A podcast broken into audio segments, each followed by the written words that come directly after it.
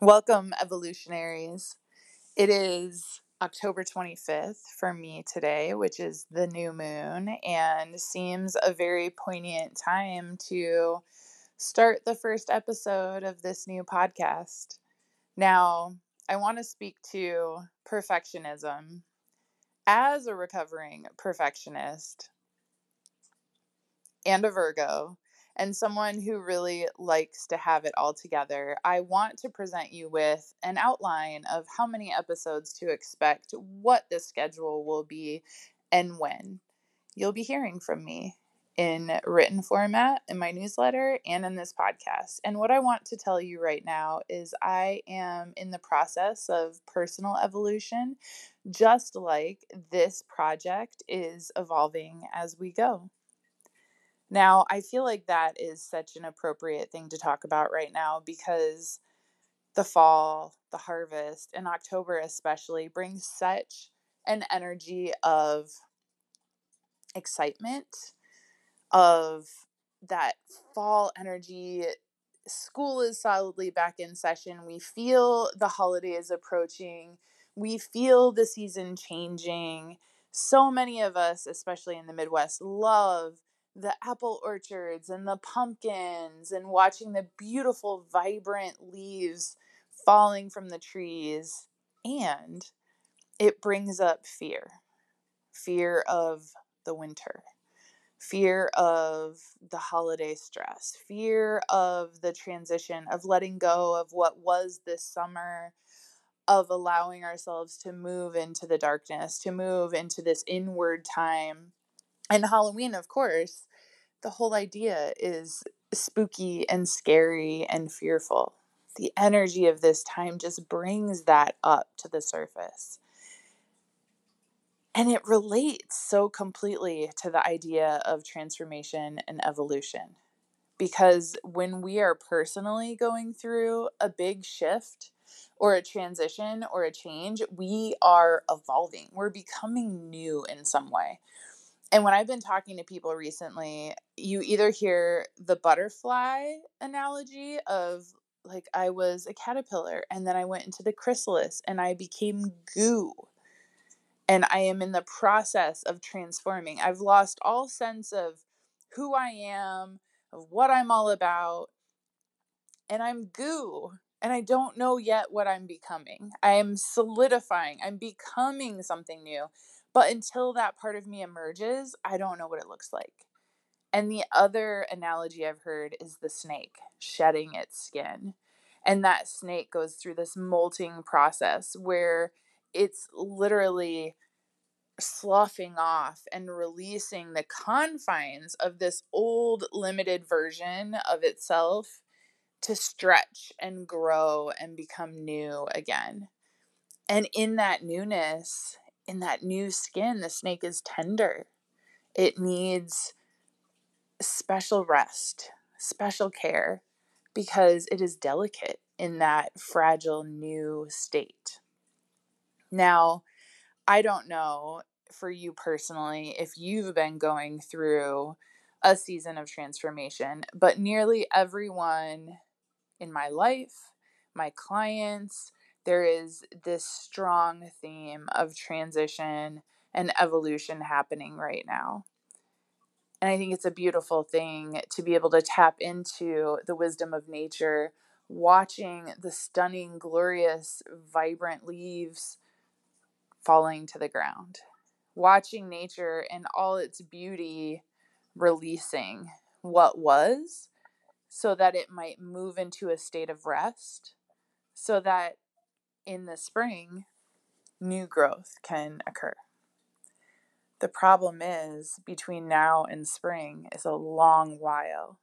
It can feel like an eternity when you're looking at a dark winter, when you might be someone who struggles with seasonal depression, or when you maybe are facing holidays that might bring up a sense of loss, at relationships that are no longer present in your life, or if you have experienced death or actual loss recently, grieving, you know, in advance what you're going to be missing this holiday season.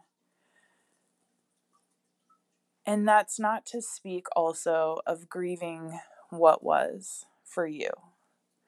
I know that for me, I've been going through a huge evolution. I'm stepping into new roles and new spaces and new creations. And it's changing the way I flow through my days. It's changing the way I structure my days. It's changing the way I show up with my family.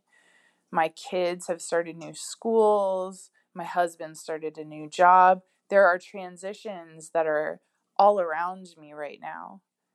And while it's exciting and energizing and busy, there's fear that comes with change. There's fear that comes with transition because we don't know what it's going to be yet. We don't know what normal will feel like until it becomes normal. And your brain always will feel like something new is scary. That is programmed in your nervous system. When our ancestors lived in caves, they were afraid to leave the cave because a bear might eat them. They were afraid to talk to new people because they might get killed. They were afraid to eat those berries over there that weren't familiar because you might die. Your brain thinks that anything new is a threat and you might die.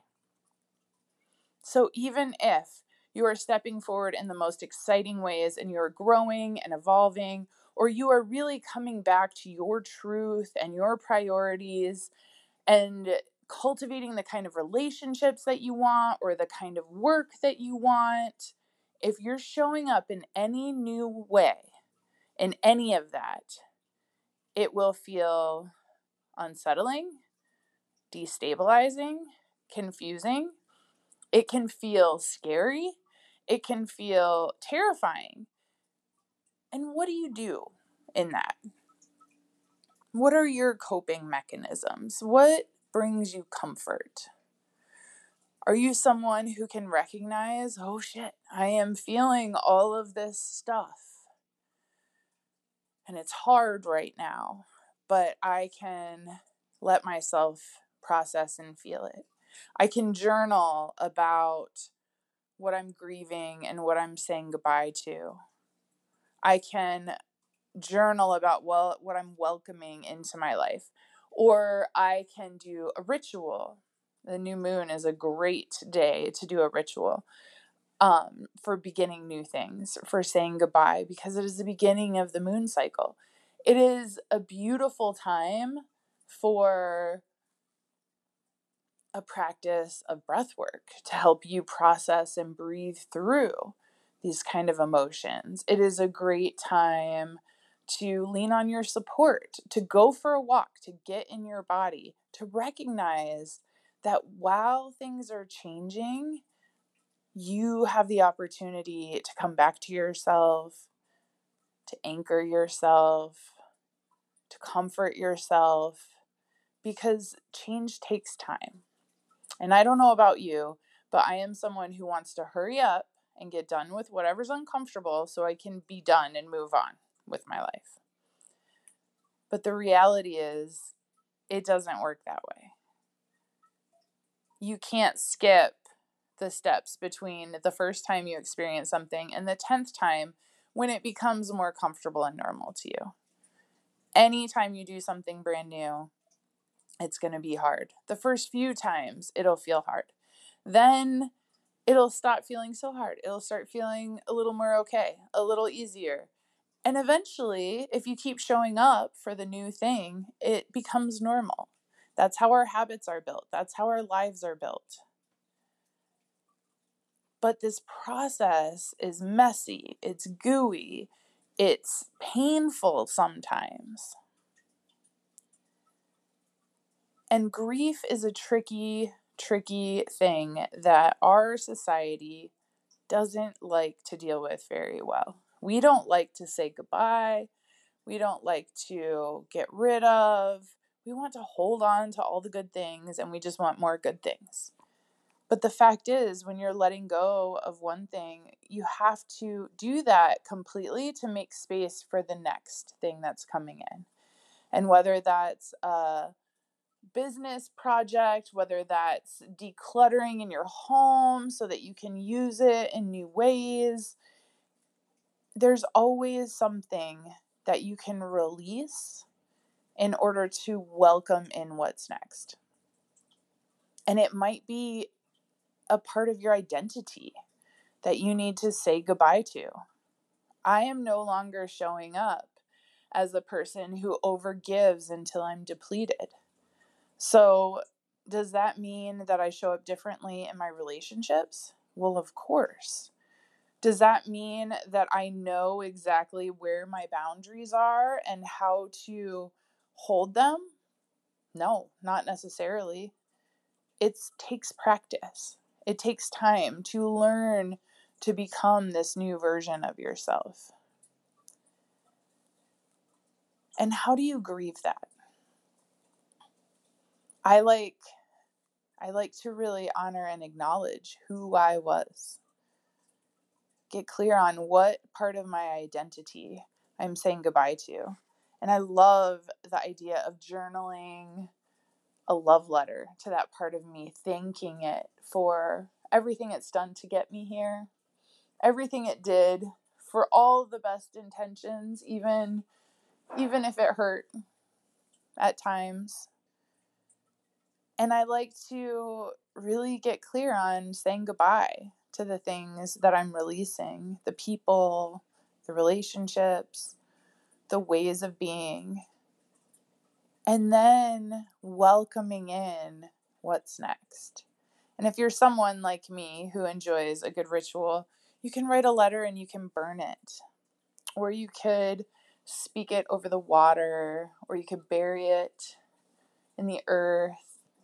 Or you could write this letter and then take yourself out for a walk and really process and grieve that part of you. You could have a bath and really enjoy and I, when I say enjoy, I mean really savor, really allow yourself to feel that experience because when you process it and you release it, then you become more clear and more open to receive what's next. And there are so many practices. I would love to hear what some of your practices are. I know for me, I always come back to my body breath work, movement, being in nature, being in the seasons, learning from what I'm seeing happening in the earth. Like, those are always my favorite teachers, but I'm sure you have practices that have helped you through the grieving process, helped you acknowledge and honor death in your life, honor loss in your life, honor endings and completions in your life. And when I started out speaking about perfectionism and evolution, when we can understand that we're always evolving and we're always changing, and I might need different things now than I do in the winter or in the summer. I might need different things in this moment than I normally do day to day honoring yourself where you're at with loving compassion versus the idea that this process needs to look this way. Perfectionism wants us to feel in control. It wants us to have a sense of safety and stability so that our brains can relax and we can pretend that everything's going to be okay. Because if I have it planned out and it's perfect, then it will be okay and then I will be okay. That's understandable that your brain wants safety and comfort because that is your brain's job. Your brain and your ego, their job is to keep you safe to help you make decisions so you don't die. But those perfectionist tendencies can also really be limiting. And rather than supporting your growth, supporting your evolution, it can limit your ability to truly be present with where you're at right now and honor it and listen to what you need. So, how are you moving through this holiday season, this Samhain, this Halloween time? How are you moving through this new moon? What are you saying goodbye to? And what are you stepping into? What are your intentions for what you'd like to create next? What are the practices that help you through this gooey, transformative process? I'd love for you to think about this. I'd love for you to share any tips or feedback that you have. And I wish you all the comfort, all the gentleness, and all the ease in this season.